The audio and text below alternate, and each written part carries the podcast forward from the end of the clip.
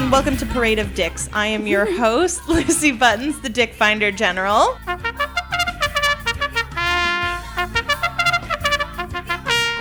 And I'm here with my co-producer, Janelle. What's up? Hi, Janelle. Hello. We have a very special guest in the house Very tonight. special guest. Here in person, live, the one and only Miss Bonnie. Hello. Hello. Thank you so much for coming all the way out here. Miss Bonnie uh, is known mostly, I would say, most prolifically for um, her work running Le Scandal Cab- Cabaret Variety. What are we? It's like, what's the extended version? I always just call it Le Scandal. Oh, No, Les Scandal, burlesque variety, live music. It's all there. It's all there. So it's on. You've never been to that one, Janelle. I've invited you, but Yes. it's on Theater Row on 42nd Street and 9th Avenue at the mm-hmm. Laurie Beachman Theater, which is actually it's weird. You walk into the West Bank Cafe and, And there's like a ar- back staircase, and you go mm-hmm. downstairs. I've been there. I've never seen a show because oh, you've been there just not for her show that I'm in all the time. I picked you up a few times. That's about it. Carried your bags after. When did you do that? I Most remember. recently was Valentine's Day. Okay, Oh, yes, That's a year ago. that's true. Yeah. Oh, are you going to star in this Valentine's Day show? Sure, I haven't been asked yet, Miss Bonnie, but I would love to. I used your picture. oh, okay, great. Oh yeah, because you like my dirty Valentine's pictures. yes, yes. Yes, I would love to. I'm promoting you, but It's widely panned as an amazing, amazing show Yes. in the city. So it's every Saturday. Doors are at 10, and you have to get your tickets online because it usually sells out. We had a whole huge group uh, the last time I was there that couldn't get in because they didn't buy their tickets in advance. yes. So, and then they throw a temper tantrum at the door, and then they write mean things about me online. oh well. People write mean things online about me all the time. They write them to me though. They actually yes. like they send me mean notes just to make me feel good. That's awesome. At least nobody sends me mean notes. They just don't talk to me, period. Well, which do you think is better? Exactly. Which do you think is worse? Which do you think is better? I think both are. I think yours Equally is bad. better. No, I think yours is better. I'd rather not hear from someone than just hear that I'm a cunt. Like- so the last time I was there, Bonnie, um, Bonnie hasn't. She she used to host all the time and sing. She has some very funny, very uh, dirty songs. One of which is called Scrotum, which of course I love. Th- th- that's Um, all Lucy up there. Yes, Anything with balls. but so she she's usually there um, anyway and does curtain call and all that stuff. You know, producing it, running the show. And I've been asking them to uh, to plug our show, Parade of Dicks, at Mm-hmm. La Scandal when they introduced me. Oh. And Shelly Watson uh, like to oblige um, because she she understands my love of dicks. And so uh, Bonnie was like, "I want to be on your show." And so I followed up with her to see if she wanted to be a guest. So she's actually the first person to volunteer herself to be That is a amazing. guest really? instead of me begging. Usually, we need to prove to them that it's it's not that bad. Right, but she's No. never listened to it, so she has no idea what's about to happen. Oh, it's gonna be a surprise for all of us then. I don't know what's gonna happen. I'm dick centric. You know, I could be on a You're show in. like this. You're in. I think Yeah. I'm gonna be booted out as a co-host. it's gonna be Bonnie from Me now and Bonnie. on. I'll be the one producing in the background, playing with the cat while you guys talk. I know it. I know it. I know it. Bonnie and I have a pretty good mm-hmm. time together, so Yes, that we could do. happen. Yeah. We Oh. once got like really shit faced at like 3 p.m. we went for lunch and then we were just shit faced. But when when else will, are you going to drink? It's 3 p.m. You start there. Okay, no judgment. We started at noon, though. That's Yeah. Oh. Okay, And by 3 we were drunk. that's perfect time. I think it's five o'clock somewhere. Yeah. So usually, Bonnie, we start off with a mm-hmm. dick disqualifier. It's the mm-hmm. things that if I learn about someone or see on their profile mm-hmm. will disqualify them from my vagina. Okay. So today, um, I was thinking we could talk about messy men. So, I mean, you know, men generally are not the cleaner gender. Uh, I should say straight men. I should clarify that. Um, but if I go to their house and it's like really disgusting, like it's never Oh, been totally. cleaned, yeah. Yeah. and there's laundry all over because you know I'm looking at a guy in his late 30s, early 40s. By then, you really got to have your shit together. Yes. Yes.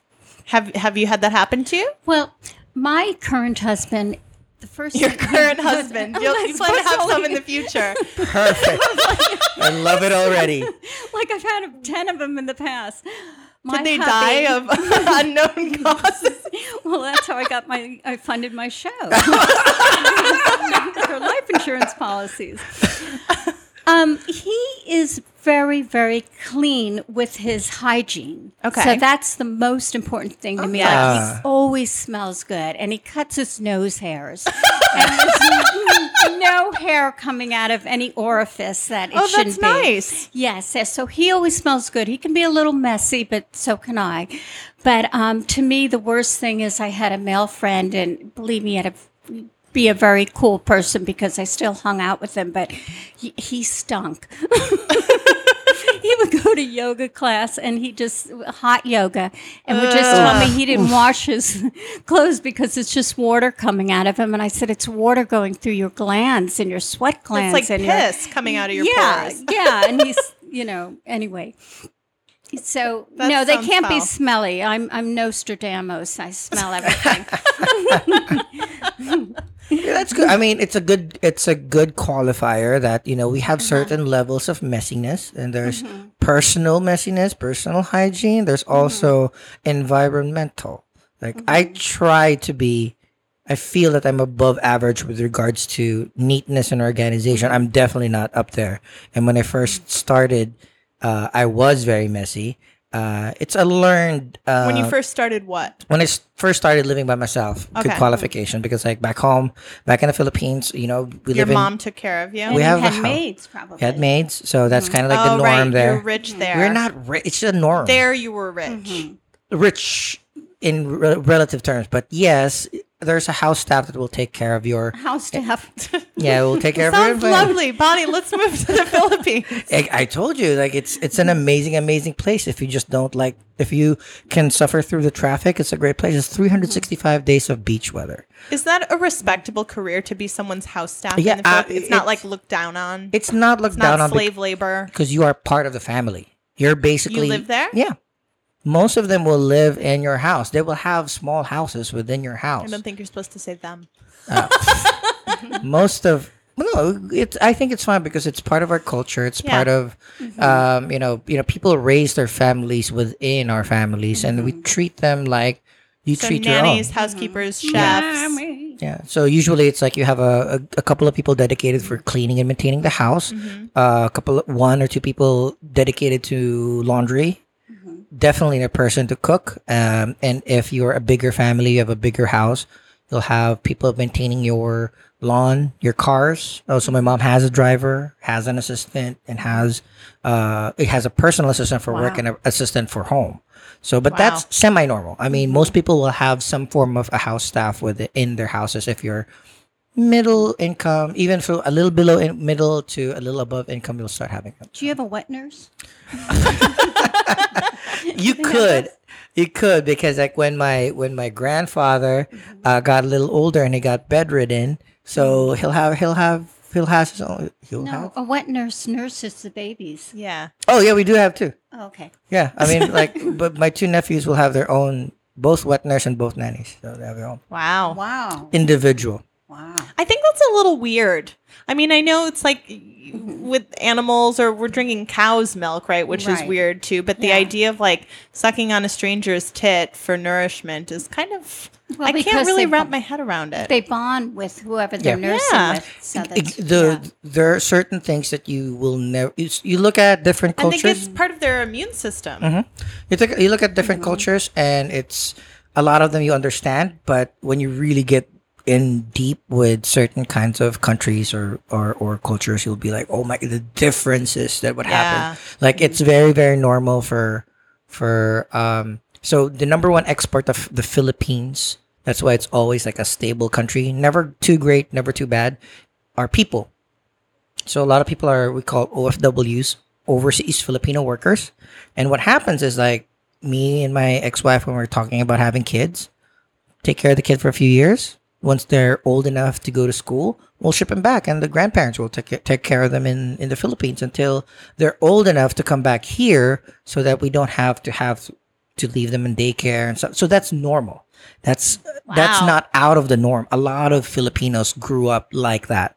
I can't imagine that. And I will say that now I have a second disqual- dick disqualifier because if someone had a wet uh-huh. nurse, they're out. People Just- work. Uh, not trying to judge culturally, but Mm-hmm. I just, you know, Yeah. Well, so it happens. I mean, we again, everybody. That's a problem too. It's a third world country. Everybody will have to work. Here, Sure. you think about uh, if you don't have work, you there's welfare, there's unemployment, yada yada yada. Back you know, back home, wow. if you don't work, you're dead. It's not even like you're gonna live in the streets. You're dead. That's that's pretty much it. You have to hustle. Um, every single person, able-bodied person, will be working. You know? I think people with welfare and food stamps and um, unemployment here, though, that's not enough to live on. That's I mean, true. I don't know how much you know about those programs, but it is not enough to live on. Certainly not in New York City, Sure, but sure. I, I doubt it is Mm-hmm. anywhere. I don't know anybody who gets those benefits that's not seriously struggling to survive. awesome. Um, See, no, I mean, I was just thinking like want, want, what a downer. No, it's like how amazing the tangent we gone from being messy to cultural divide and you know Yeah. social political structures in the government. that's what's so interesting about our podcast. amazing. Anyway, that's not why Bonnie came. It's marching. Back to Bonnie. back to Bonnie. Uh, so Bonnie, sometimes we play a game which, unfortunately, now we attribute to someone not so friendly. But even backstage, especially at festivals, uh, when we have lots of time to kill, I will ask everyone um, if they've ever heard of a bag of dicks joke, and um, most people have heard of it. And I feel like when someone says, you know. You're a bag of dicks, or I'll hit you with a bag of dicks, or whatever the fuck. You picture a bag of dicks, and um, I want to know what your bag of dicks looks like. So when Well- someone says bag of dicks, what does it look like in your head? Okay, well, this is the first time I've heard that expression. Okay. so what came to mind, um, one particular penis that really stands out in my long experiences of seeing and feeling penises is that there was one poor fellow that was circumcised and it was a botched job. So I never forgot what that looked like because it was quite mutilated. Oh poor my God. thing. And um, so that I don't know that popped into my head, but you know, just like there was some foreskin or no, just How- a how lot can- of um, indentations and choppiness there, and gotcha. yeah, it wasn't it was a little bit deformed. It was ribbed for your pleasure though.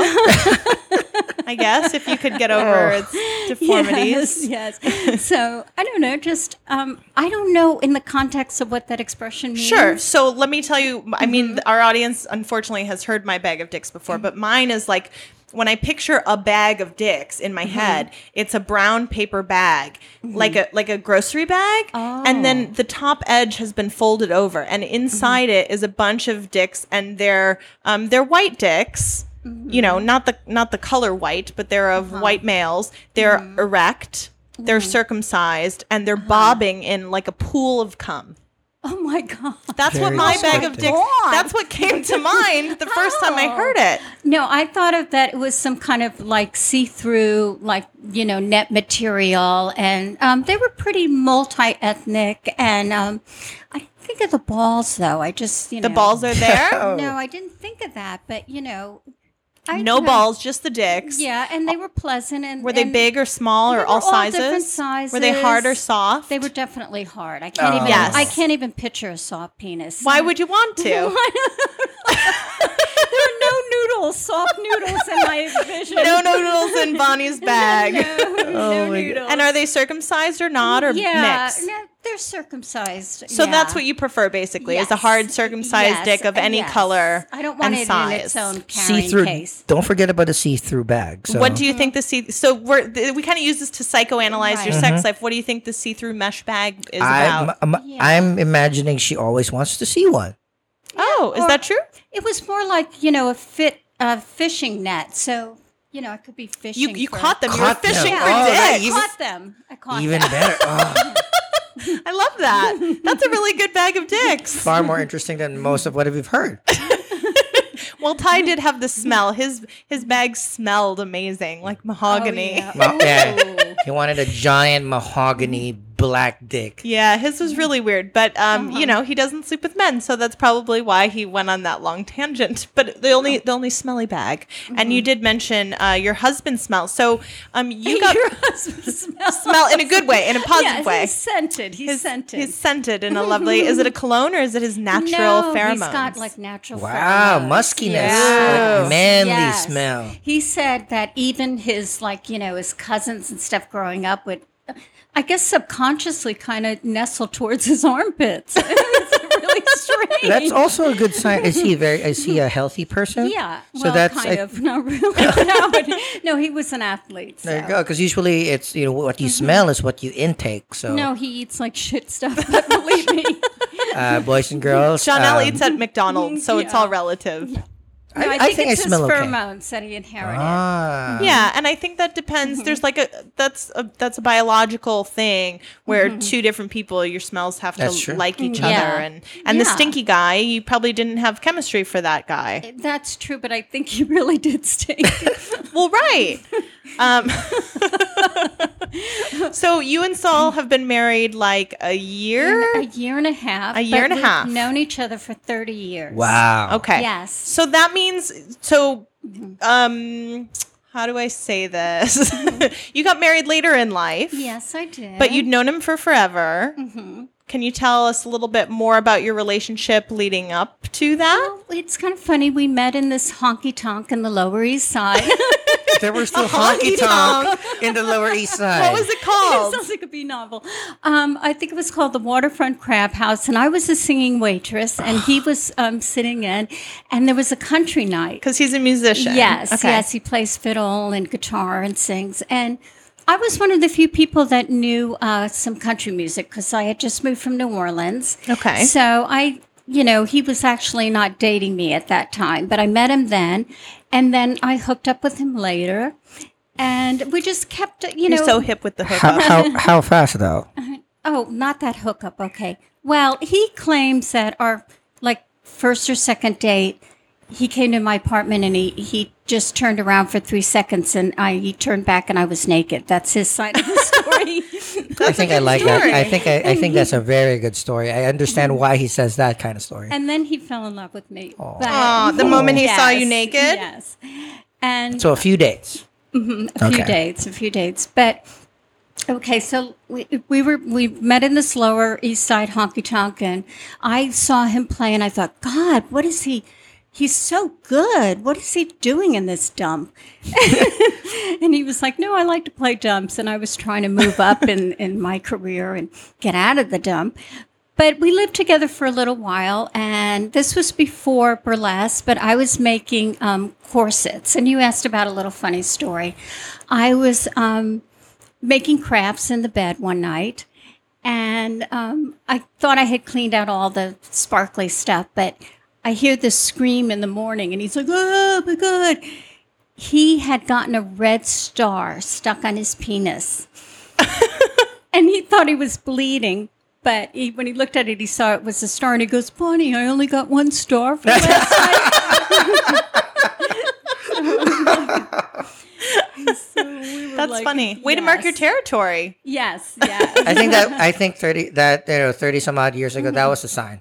Star in the dick. One star, Well, and he it- still kept coming back. At least it's the guiding star, I guess. Yeah, so I was making these, you know, corsets because Madonna was popular then, and and you know all this like uh, sparkly underwear and stuff. Yeah. Before burlesque. Um, it was pre burlesque, but I always kind of had a burlesque element to my act. My nightclub act had a lot of boas. It had a feather fan. It, you know, it was it was very burlesque inspired. Sure.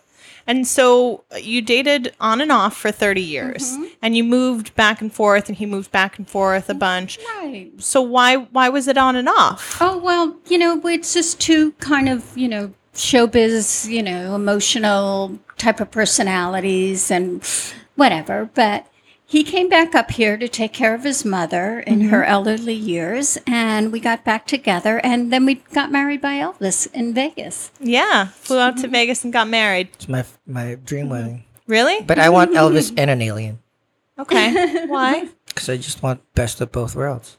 Okay. This world and the other. So now you're living together. Have you lived with a, a significant other before? Oh yeah, well you know I live with Saul. I live with a crazy Hispanic guy, a crazy Lat- Latino. Who was your boyfriend at the time? Yes, he Okay. was a little crazy, and um, sure here and there. I mean, I prefer to go to them so then I can get up and leave after sex. But Yeah. there's been a few that have come into my my abode and stayed for a while. Sure. So how do you like living together? I love it. I love them. yes. Okay, good. Mm-hmm. Living together is hard. It is hard. It It's is so hard. I, I think living together is much, much more of a milestone than getting married. Because I think getting married, but you can just move out. uh, true, uh, but that's when you figure out whether you can make those social constructs like a marriage, and, like have joint accounts and make babies. That's because true. if you if you need to start, None of us have babies. like if I can say. but yeah, yeah, that's when you really put the put the tests on your relationship when you start negotiating real estate within the apartment. You know, negotiating chores, uh, resources. So, Wait, that's supposed to be a negotiation. I'm not just supposed to do all of it. of course not. Oh, Uh, I mean, it depends on how you. I think it's important to train your partner. When you're a lady, you have to train the men. So I start off really early by asking them to pick something up on the way. Huh. like often, very often, and I'll, and you know, oh oh, I forgot to get you know th- some limes. Can you pick up a couple of limes? And then mm-hmm. like, do you need anything else? I'm like, oh, could you get me a bottle of laundry detergent too, just to like mm-hmm. see mm-hmm. See how thoughtful they are too. to see how thoughtful, to see if they're willing to do it, Yeah. and then to sort of like get them used to doing it. oh, that's a good plan. That's true. That's a good plan. No, it's it's a big milestone to move in with somebody. And how was how was the mm-hmm. how was the initial merging of the two personalities? I mean, we had known each other for so long, but it's true. You do have to, you know somebody really a lot more intimately when you live with them. And that's true, I think, even for any roommate. I mm-hmm. moved in with the best friend of mine, and all kinds of personality traits came out, like Sybil or something. I didn't know they were there.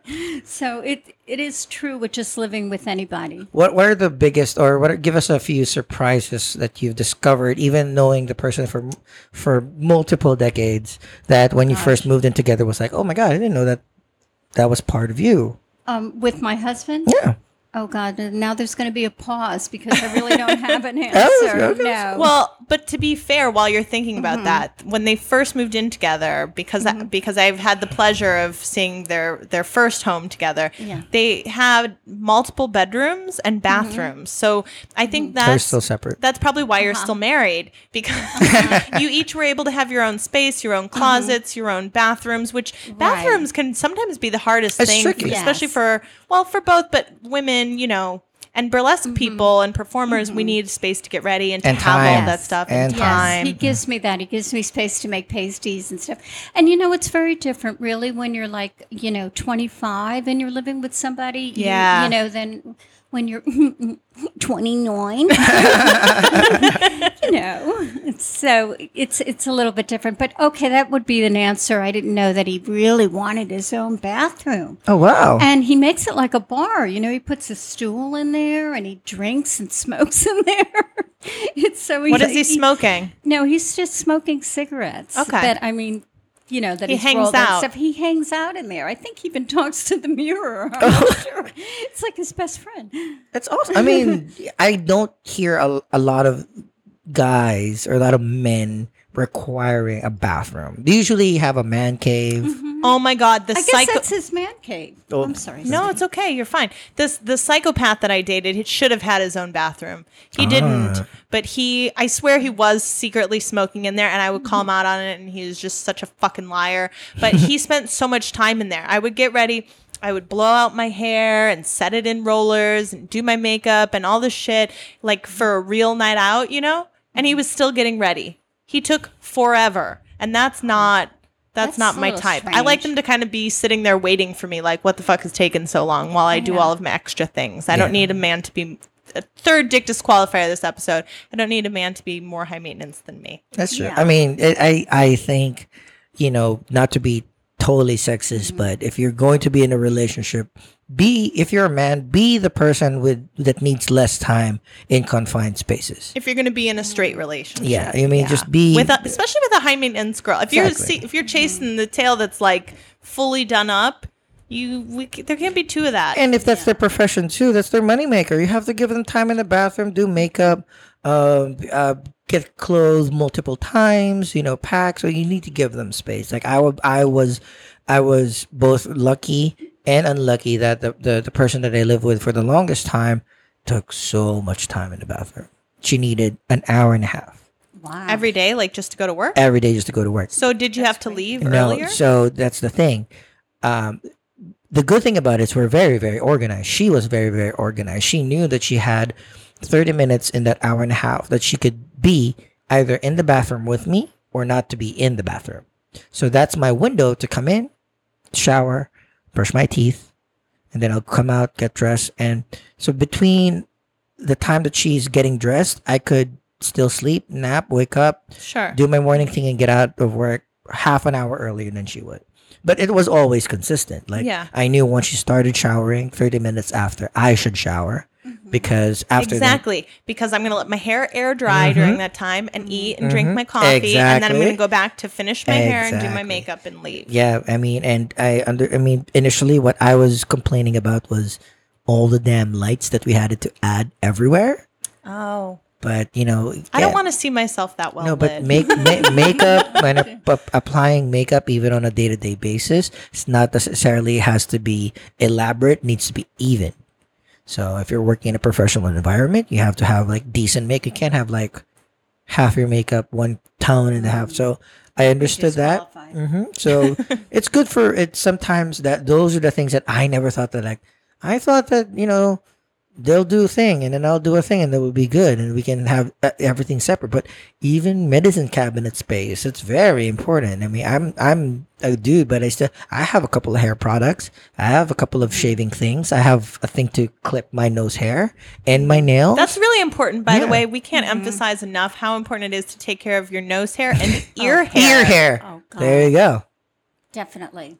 It's like your barber will do it for you. Mm-hmm. You can actually go to people who do waxing and have your ears waxed. There are very Oh, famous people that I've witnessed having their ears waxed. So like, you know, go ahead and and take care of all that stuff. It needs it needs doing. All of the men. And, it's and nasty. those, I hate those bushy eyebrows that men get when Ah. they get older. your barbers Ugh, will trim that too. That's awful. He doesn't have those. It's good. But so I I don't think I would date a per- I mean I have um I dated the psycho was a musician, but you know, I found it difficult because sometimes then you're like he was like fighting for attention and I'm like I'm not even competing with you. Like I don't care. Yes. You yes. find that now yeah, still? That, that could be a little bit part of it. No, no, more so when I was younger. But he was also very supportive of me that way. Yeah. So that was Because he gets it. Mm, But we can't work on music together. We really Oh. have a problem doing that. And he says it's it's to lead people, I guess. But we can work writing together, like creative writing. Hmm. We do very well. But um, yeah, I don't know what it is with music. I'm like, I can't hear you. You're not playing the chords right. Leah, you're singing over me. You're singing too loud. And Oh, funny. Yeah, it's always a fight. That's very interesting because that was my next question because you're both artists and performers, mm-hmm. and uh, like we've talked about th- on this podcast before. My personal preference is hopefully, or if I think I do well with a partner mm-hmm. that is a performer or in the in the arts mm-hmm. because I think collaborating with them with your partner both on and off work is cool but hearing you you you don't work i i- at least in music together what are the things that you collaborate on either artistically or professionally if there was any or if there is any Well, I mean, I if he were out there performing, which he's not doing too much of now, but when he does perform in New Orleans and other places, I'm good at helping him with his PR. Oh. because it's very different than it was when he was in the business more. And also, you know, we're good at like comedic writing, that kind of stuff. And he also played in my show. Could you help Janelle? comedic writing it writes Yeah. itself Oh well, he's very funny. He's much more funny than me, but he's he's very creative.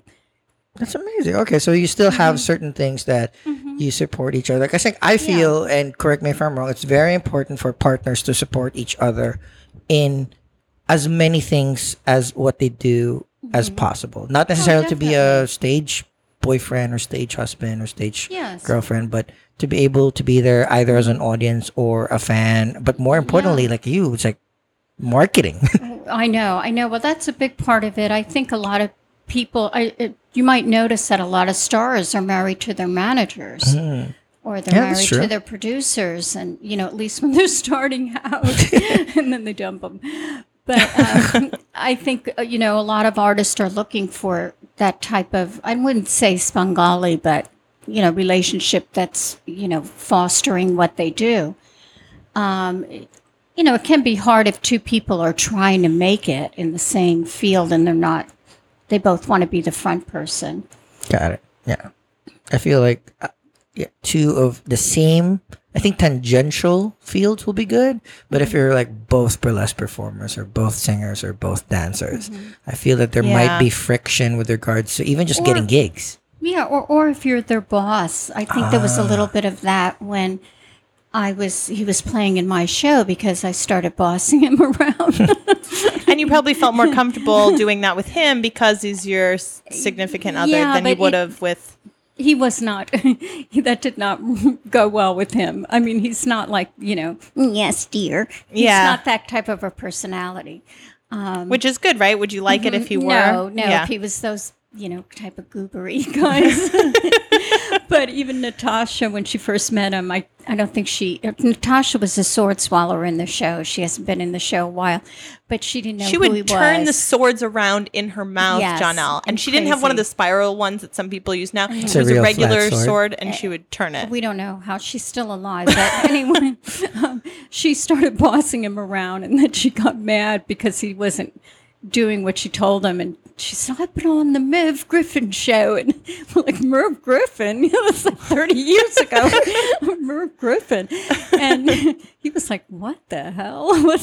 She had someone for that, though. yeah, she had her her you know slave. Yeah. Handlers. Have you ever had a slave? Um, unfortunately, no, no. Okay. no, I haven't.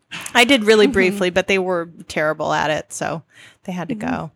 I, I would like. I did have a Sherpa for a long time that would carry my bag to and from a stage, and now I'm hoping my boyfriend will do that most of the time. It's Yeah. heavy. Yeah. Yeah, I need a Sherpa. My bag's like sixty pounds at least every show. Oh, I see. I see all how bad guys like you know mm-hmm. just lugging that around the subways. No, I'll pass. Yeah. Well, she had to find one because she was carrying around swords. Oh, So this is like a forty pound bag at least, right? Or I don't know how Did she much. sleep with him? Who knows? I don't know. Maybe she I let mean, him touch her feet. Mm. would be nice if he was able to sleep with her, so he could have found out how the sword swallowing is. No, no, J- Janelle, no. I don't know. How how people swallow swords? There's Yeah. three gag reflexes. You just have to mm-hmm. control them. Most women know how to control one. Yes, really. I think that's where he was going with that. yes, yes. And um, I know, but it was just like kind of sad. So that's I know that's uh, everybody says that. I knew where he was going. Um, so y- you were in burlesque when it started its revival, right in the 90s. Yeah. And then uh, you inherited. So that was at the Blue Angel or before the Blue Angel? No, I was um, doing my own cabaret shows, and I had a lot of burlesque elements because I moved from New Orleans, and burlesque never really died there. So Okay. there's was always the the strip shows, burlesque, and um, so I had those elements in my cabaret show. And then I first fell upon the Blue Angel, and um, she just kind of allowed everybody to come and perform and it just you know those were the seeds of burlesque and then it you know blossomed into that Okay, in the 90s. Uh-huh. And is the, the Blue Angel, um, I, I've heard of the uh, revival of the 90s being Dirty Mm-hmm. Martini and Julie Atlas Muz. They were all a part of that? no they weren't they weren't a part of that um, this was like 94 and i'm not sure when they started but um, i think dirty was doing it even in europe she told me like in eastern europe in slovenia or someplace Sure. like that oh god if she hears this uh, So Velocity was at the Blue Angel. Velocity was at the Blue Angel, Flambeau, um, Tanya, Queen of Magic. Um, I'm probably forgetting some people, and like Flambeau, and then oh, um, the Bindlestiffs. The Bindlestiffs were Yeah. there, and um, then from when it closed, um, one of the performers, Selena Vixen, she started the Red Vixen. Okay. And then came in Dirty Martini, Julie Atlas Muz. And then uh, the Baba Boom room came Mm-hmm. a little bit after that. I think the Red Vixen might have still been going on. Like all of these shows overlapped at one point. Sure. I'd say after 96 or something, they were all still going on and kind of overlapping each other. And back then, uh, you've told me stories, at least about, I think, the Blue Angel, that it was um, much more performance art, something about spaghetti and. Yeah, we had oh um um not I was gonna say Miss Sudo. There was a woman named Sudo and she was studying psychology and so she did all these crazy acts to kind of test the audience response and she had one act that she would um, have a big trough and it was filled with spaghetti and she would urinate in that and then throw it on the unsuspecting audience. Oh lovely. It was high art it was low art. It was just a crazy you know self-expression. And it was kind of wonderful in that way because you could really work on an act and work it out.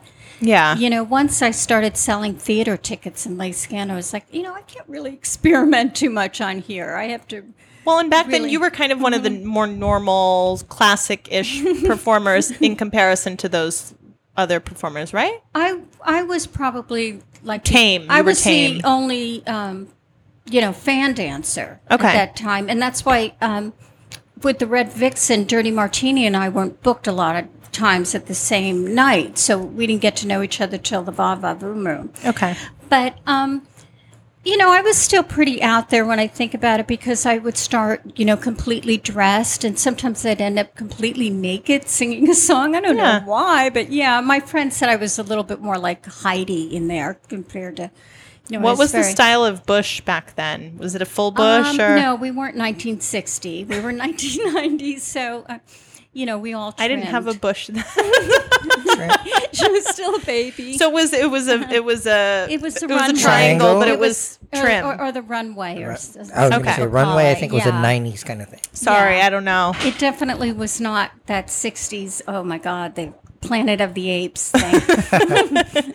Okay, and so um, when did the Blue Angel close? um, let me see. It it. I took it over in 2001 and um, it was a hostile takeover. No, it wasn't because she gave it to me, but then she decided that she didn't want me to keep the name and I really wasn't going to take it without keeping the name because it's just too hard to start something from scratch. But um, she made me change the name and then it became Le Scandal. And then it went through a, a lot of different changes. In 2001? Yeah, about 2001, because I was running it with her. I was running the Blue Angel with her. And then, yeah, I remember because 9 11 happened when I was Oh. running it. So, um, yeah, it was 2001. Okay, and so that makes you New York's longest running, right? That's we always say that. Is that yes, we say that. Um, there was a supper room that was running, I think, since 98 or 99. Okay. Um, but he had, I mean it as a show because he had a lot of different shows there. right? Um, but, you know, not to take away from them. 'cause ballyhoo, they- whatever. Yeah. he told me he didn't mind if I called it the longest running because That's nice that you it was, asked. yeah. yeah. When I went to his website and I saw he had the longest running burlesque show, I'm like, oops. or variety show, I think he said. Oh, okay. I'm like, Um, Hmm. so how do you feel like burlesque has evolved since you started? Um, well, first What's of good? all, what's bad? oh gee. no, not No to names, piss no names. off. No, No, just your opinion. You can't piss Um, people off with your opinion. It's yours. Yeah, I think that, um, well, first of all, we realized that our costumes, when we first went to Tease-O-Rama in 2001 in New Orleans, we were like, oh my God, our costumes, because people that have cars and live in cities where they can put things in a car, and we were just dragging everything around in our suitcases like we do now. Um, they actually had props and, and gorgeous costumes. So we knew we had to step it up a little bit. So I think that was a turning point. Okay. And um, it was a little, it was very much performance art when it started. And it's become a lot of, um, you know, stripping out of a thousand dollar costume Yeah. there's a little bit more of that but there's also a lot of very creative i mean it's certainly I would say it's more polished now. Yeah. Definitely more polished. I think it's more polished than since when I started, which was a little over a decade ago now. Um, but back then, there wasn't a lot of classic um, burlesque in the city, and now it's everywhere, and everybody Yeah. has it, and everybody's sparkly, and it kind of takes away from the impact that it has over audiences. For me, um, when Yeah. everybody's sparkly and fan dancing and fabulous, I liked the performance art stuff. I, I thought there was too. something rebellious and badass about Uh-huh. it, and and Definitely. I think some of the favorite performers right now still have that edge, and that's why they're so popular. Definitely, most definitely. And also, I mean, it was still very underground, you know, it was still very edgy. Mm-hmm. People would always ask, what's the difference between stripping and burlesque? And they don't really ask that now anymore. And I actually had trouble finding burlesque performers when I started Le Scandal. And now there's just so many of them. And a big difference is that now people will send a resume and um, video, which of course I expect that. Yeah. But um, they'll tell me where they graduated college and they studied, you know, fine arts and Wow. and it was really not like that at all. I mean, it was considered, you know, very underground and and strippers that were dancing in clubs are like, how much do you get paid? Fifty dollars? No, I think I'll pass on that. And then theater people were like, you show your your breast and your ass, and so Yeah. they it was still there was a bit of a taboo to it. And now, um, I think you've mentioned to me that you, and please correct me if I'm wrong, that you prefer acts that are more of a concept than just a straight stripping number. Well, I mean, I really like it all, but I'm in Times Square. I'm in a, a theater row type place, and so I have certain restrictions with also with the venue. Yeah, I know I, I can't do my have- smoking act. I know. I used to have fire, and the ceiling's a little low, so I'm Yeah. restricted a little bit in that. And I had um, some really, my dear dear friend Rosewood one time, and they, no, they The whiskey act? No, I mean, I think he just simulated something coming out of his rectum. I didn't think Oh. it really came out, but somebody videotaped it. Somebody wrote a letter, and it was this whole big scandal. So. well, that's But that's it's a scandal. good. Yeah, good it was a advertisement. scandal, that scandal. I mean, I thought it was genius, but um, I think that's what's kind of fun, though, especially with your show because you get a lot of people that are um, bachelor parties, bachelorette parties, and really have probably not seen those mm-hmm. seedy, like random shows mm-hmm. that are all around the city. They come there with this idea of like burlesque the movie. they do. Or something like that. Mm-hmm. And so when you have those sort of odder acts in there and they do that, it really shocks them and, and makes for an interesting night that they didn't know they bargained for. yes, yes, that's very true. And so, what do you think is the secret to your success of keeping it running so long? Stupidity. Really blindly go in and don't think about it too much. Just never give up, even Yeah. if everything's telling you you should I know. Don't look at how much money you're spending. or making. Yeah, really. I know somebody said, you know, you, you need to have a business plan. And I'm like, uh, no, if you look at a business plan, you might not do it. I mean, you do have to have, I think, to be an entrepreneur, you really have to be able to take risk. Mm-hmm. And you can't, you have to be a little bit impulsive with that. And then, um, you know, just persistence. Yeah. And, and have maybe a more intuitive um, feeling about, you know, um, marketing and stuff like that because you think about people Marketing's hard marketing's hard and for me, not for Janelle, but for me. No, but my marketing is way different than this because this is this is a, the pulse of the people. You are you're really just being in the wave of who is in near or interest that may or it's very subjective. My stuff, I have numbers. I'm very very Yeah. easy. They just need to make pivot tables and it's okay. This See, one I don't is even know what a pivot table Yeah, is. yeah, yeah. me either. Excel sheets. Very sexy. Well, I um, like a good Excel sheet, Excel but sheets are pivot the table, I don't know. I think a lot of personal, you know, I, I talk to a lot of people that come and see my show. So I think I'm good with customer relations. I don't know. I take a lot of shit from them, but it's that's where my strength is. My, I always, or everybody think, everybody who is a marketing professional will always say word of mouth is still king Absolutely. in anything. So if the show has been on for so long, it's because a few people told another group of people who told another group of Mm-hmm. That's very true. I get a lot of repeat people. There you go. So it's it's it's something that is of the person. It's not. It's it's part hard work, but part I guess how you were just born. Well, also if it's if it's been out there a long time, it has a presence Exact- on Google, so it would come up more easily. Yeah. Inertia. So if you've been Mm-hmm. doing it and doing it and doing it, it's kind of hard to stop. I, I'm assuming it's hard to stop now. No, it is because when I first started, I thought, well, you know, as soon as I start losing money, I'm going to stop this. And then when I started losing money, I was like, no, I've got to keep going. I've got to keep going, and and I kept it going. Yeah, it's amazing. It's a great show. I'm, You're I'm missing out. I'm in it. I'm in it. I'm there. I was there last week. It was great. And so before you got married, um, Uh-huh. did you use any of the dating apps? Yeah, Oh my God, yes. Which All ones right. were you oh my God. Loser.com. We've been there. We've been there. oh God. I mean, it was like a job. I remember one ah. time a friend of mine did it for me and she just, I, I don't know, she had dates lined up for me for a week and I'd go to the same place. And, Oh, that's and, funny. It was funny. Like the maitre d' would seem coming and going, coming and going. Must have looked interesting. was like laughing about it. Did you ever do um cuz uh in the 90s there was uh speed dating and there oh were my God, I did speed dating. matchmakers. I no, I didn't go to a matchmaker. I did speed dating, and I ran out of there with speed. And I'm calling my my friend, going, "I can't tell you would believe the people in here." Because when you get into a certain age group, oh my god! And she's like, "No, no, go back, go back, deal with this." And yeah, it was pretty. It we I didn't do it so much in the '90s. This was more like in the 2000s. okay. Yeah, I think there might maybe you should do that, Janelle. What speed dating? Yeah.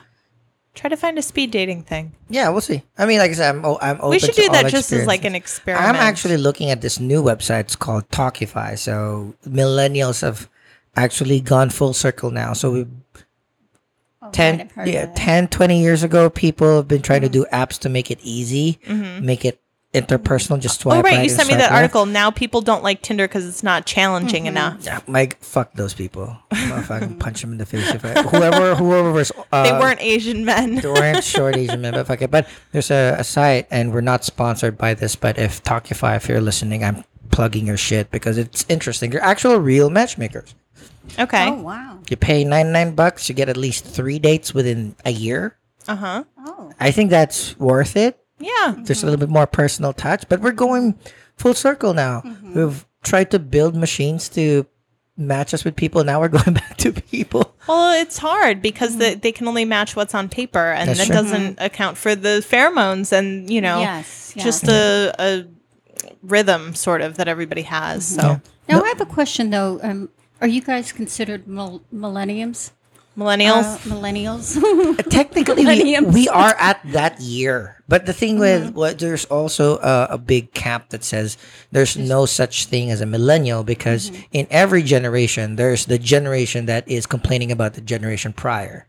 So that's always going to be. But I guess um, Technically, we're millennials, but mm-hmm. but there was There's was two groups of them. there's two mm-hmm. groups, so I don't like to associate myself with them because I don't share the really extreme parts uh-huh. of the millennials, and I think Janelle kind of doesn't either. No. Right. So, but but yeah, but I also mm-hmm. recognize the problem, and I also think that growing up in um, Wisconsin, I mm-hmm. have a little bit different um, set of morals and work ethic and things like mm-hmm. that that are kind of lacking in a lot of millennials, Oh, yeah, unfortunately. I have, I have a I have a couple of millennial employees now, and it's really really difficult. Like So, do you remember K.A. Phil that wrote us a Mm-hmm. question uh, several months back? He actually is the, or at least he was when it came out. I don't know if that's still true. The only person to write a book about managing millennials. So you should get Phil's book. I, Phil, hook a brother up. Give me your he was going to give me one last time, and we met and he, we forgot about it. But um, a- yeah, I, I, it's, it's a read different bag. It's a Everybody's on their phone Oh, and- and and you can't push them too hard because they might stunt their Fragile. growth. I was like, Is that really something people say? Uh, You're yeah. going to stunt my growth by pushing me? well, the, the thing is like sometimes when it, nowadays, uh, en- encouragement is a premium. Like when you do metrics, it's not to it, it's not to penalize people, but I to, wish our audience could see my face right now. it's like metrics. If you're failing in certain things, it's not actually a bad thing. It's a conversation starter on what you can mm. Oh improve in your oh work. Oh work. my God, they should have the balls So- that my generation had. yes, and that's the thing. So, yeah. Well, my question was do men court women the way that, like, take them on a date? Do they take them out to dinner? Do they take them to the movies? No. Yeah. Oh, that's bad. Unfortunately- no, so a first date is drinks, and Mm-hmm. usually they are expecting drinks and sex, or First hoping, date? or hoping Yeah. Oh, wow. for drinks and sex on Yep. the first date. No dinner. Um, so I am old fashioned in that way. Yeah. So I will go for the drinks. There will almost never be sex, and um, if the date if the drinks go well, maybe I would mm-hmm. have dinner that night. But usually it's one hour in and out. It's psycho screening because I'm meeting them off Yeah. of an app. I just want to see that they look like someone who I might at Right. some point have sex with It's a job interview. just it's a job interview and then Mm-hmm. the second date would be the dinner um, with me but some people do a second date where it's maybe an activity or they go to a movie but like they do definitely so still. but yeah but not dinner Mm-hmm. and a movie and all of that on a 1st date it's not the same courting I think it's weird the generation now, and I think I'm I'm in between because I grew up in the Philippines where courting is a real thing. Like courting meaning you go up to the person, maybe sometimes even the parents or the Yeah, friends. chaperones. Yeah, you, even to the friends and say like, I would like to court your friend. I would like to court you, and courting means I will just make you feel good and get let you get to know me, and that's it. So I grew up partly like that, and then uh, uh, uh, the the latter part of my life I've been in New York. So uh, and and here in New York and the, the the newer generation, it's weird because time is such a premium. They either do things that are a little too unique or super generic. There's no middle ground. Like we'll either do the drink and talk real quick, and then maybe you'll set up a second date, and that'll be the real first date with dinner and actual talking and looking at each other's eyes and stuff like that. Or um, because dating is so hard, and you're only gonna have one first impression with the person that you're gonna meet off an app, you're gonna do an activity, go bouldering, um, like fucking um, ghost hunting, do Pokemon catching in Central Park, stuff like that. So that's, that's what I he's found. trying to date younger women though bonnie I'm just trying to date. Period. yeah it's true his type by the way is tall redheads i didn't tell janelle you were a redhead I, I was gonna say. I, it's turning out to be a good night because at least I have one very attractive Reddit in my apartment. Oh, thanks. yeah he meant you he was me or Yeah. you? no it was an insult to me he meant Oh. you Everybody knows that. That's because she dressed up for us. I think that has to do with when you're attracted to somebody, you insult them because you feel, you mm. know. No, Yeah. he's just getting me back because I do it to him all day, oh, every day. okay. That's a normal so, conversation. Bonnie, mm-hmm. when I go on mm-hmm. dates, I don't usually tell them until maybe the third date that I mm-hmm. do burlesque stripping. Did you tell your, I mean, obviously your husband knows, but when you uh-huh. were single and dating, would you tell people that right away? Yes, I would. And um, it did freak a lot of people out. And I remember one guy coming to see my show and he said, you know, she stripped for the whole world, but she wouldn't, you know, Put date- out. She wouldn't date me or something like that, he wrote. And I was like, you know, I didn't strip for other people. It's a performance. So you have to kind of explain. And, and let me see what else. It, yeah, I mean, there was a certain stigma to it more than like a guy There was. still is. Yeah, and yeah, they have to be open minded about it. Yeah. And in the 90s, you said you used to do strippergrams? so, what did that entail? Okay, um, I did singing telegrams and stripograms, and um, you know, you would go in a costume, you'd go as a character. So I might be a homeless person, or I'm I'm applying for a job, and I'd go into an office, and I'd have my boom box because that's what they had then, and my tape, and I put it, you know, under the desk or something, and like I didn't even think about that. It'd be so much easier now mm-hmm. because you could just put it on your phone. But back then, you had to no, have you had this boombox. this whole big thing, and so I remember going into an office applying for a job, and it had my resume that I graduated Harvard or all these things, and and then he was asking me questions questions, of course, I knew nothing about. And then, you know, you push the button and you jump up on the table and start dancing. And That is, I mean- we should, we need more of that. I It wanted to so send. I actually wanted to send you something like that or something just- embarrassing to your workplace, Janelle, but you're not allowed. I checked into it. Oh, for real? Yeah. So that's my question. The surprise party was like a consolation prize because he had mm-hmm. his birthday just a couple weeks ago. Because I Oh. couldn't send anything to your office, a human thing to your Oh, office yeah. because it's, it's yeah. highly secure. But that's, Yeah. I mean, no, it was so much fun because I remember being a bag lady and just crashing people's parties. Oh and they would go, Oh my God, who is that? And I'd, you know, you just go into character like you're drunk and I'd start stealing food and That's you know, hilarious. Oh their liquor. to be like a homeless mm-hmm. stripogram is and then you just you know strip off the clothes and i'd have a beautiful gown underneath and, and I think just we got to bring that back. and one time i went to uh i think it was bachelor party and i went as barney that was the joke and they were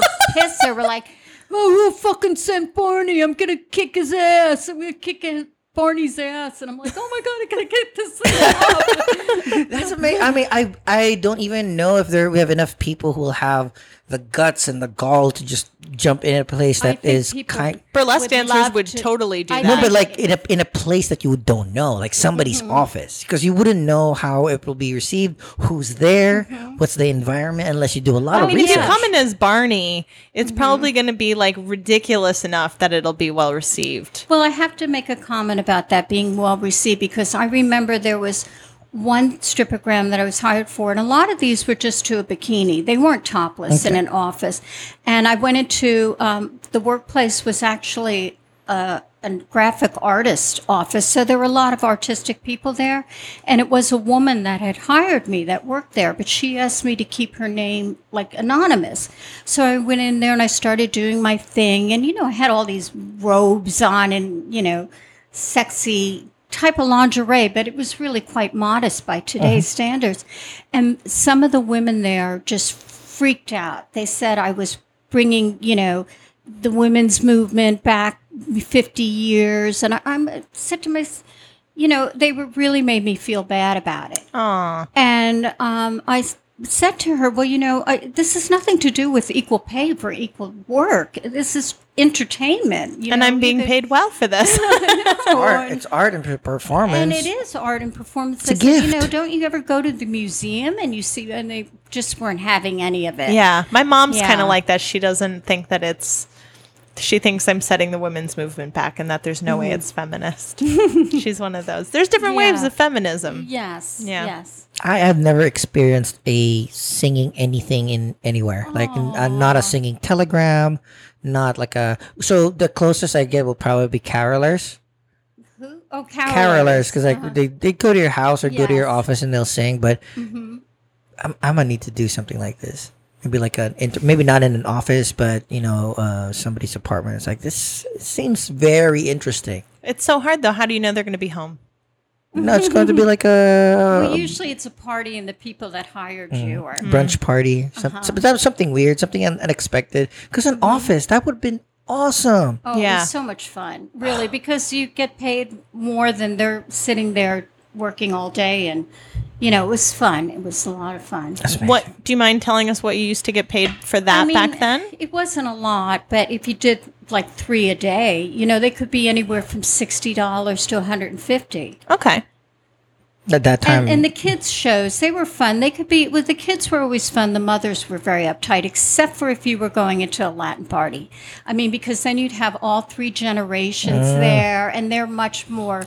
I mean, it, they, I would get called for a children's party at ten o'clock at night. Yeah. I'd go like, "What nationality? Oh, they're Latin." You know, so they're really. I did a new gig cool. Mm-hmm. at the beer house the other day, which is in Midtown. And that's like borderline. I try to stay out of the zone where um, my clients might be. Mm-hmm. and it was an earlier gig, and there was some younger people there. And I was like, Am I stripping for children again? Because that's always a little bit awkward. Yeah, Yeah. that is weird. But it's a beer house. So it's a good gig. Okay, bring it back. Um, singing telegrams, singing strippers, strippergrams, all those live performance stuff. Bring it back, kids. did I you like it. have did you have a question about it? Or No, you no, I'm just, just want like- me to bring it back Yeah, I want that? to bring it back. It's uh, it's not more of a question; it's a request. for everybody else. You want us to talk more about stripping? No, no, it's good. Like it. That's not. That's not a lead anywhere. no, no, we're we're, we're That was cutting- my only question about the stripograms. Unless you had something else. To What was say your what, what was your favorite gig? What was the most memorable gig for you? Um, I'm opening it up because it, it might be the stripogram, might be just a regular burlesque gig that you've done. Oh, you mean all gigs? I, I kind of liked, I mean, there's so many fun gigs. The Blue Angel was a great experience because it was very, um, you know, experimental and a place for, you know, creative growth. But I like singing, and I sang in um, Thailand for four months. So at the Oriental Hotel. So that was quite an experience. Singing overseas was great. That's awesome. Yeah, I mean, Mm-hmm. it's it's weird because us uh, Filipinos culturally, again, we've talked about this in a previous episode. Our our our number one export are are are people, and Mm-hmm. part of it are a lot of big chunk of it were entertainers, singers, and whatnot. No, the, the whole band was from the Philippines. There you go. So um, it's always fascinating to see how you know other cultures that it might not be part of of uh, like a normal course of a career to tour that far and that long. It might be a different experience, like culturally as well. There's a few burlesque performers that got to go to Asia and perform. I'm very jealous. Yeah. I would love to do that. Perform all over the world. It's great. It's like a paid vacation in a lot of ways. Mm-hmm. Yeah, you lo- you you give you get what much more than what you give because you're you're experiencing a whole different Yeah. set of people, weather, language, food. Absolutely. So, Bonnie, how do you feel? You did your first podcast. You Oh, wanted to be here. Did, did you feel like you got to say everything you wanted to share? Yes, definitely. It's Did you just have a good time? I had a great time. It's just like chatting with old friends. There you go. and, a, and a stranger, I guess. In a stranger's bedroom. Yeah, and a stranger's bedroom in Brooklyn. Yep. Perfect. Well, thanks for listening. If you guys want to see Bonnie's show, uh, go to the website, which is LeScandal.com. perfect. And then you can follow um, my shows at I Love Burlesque NYC on Facebook uh, and, you know, Instagram and all that jazz. And Janelle, your do, you- do you have your photos up right now? Yep. Oh, uh, website is back. Okay. What's your to- website?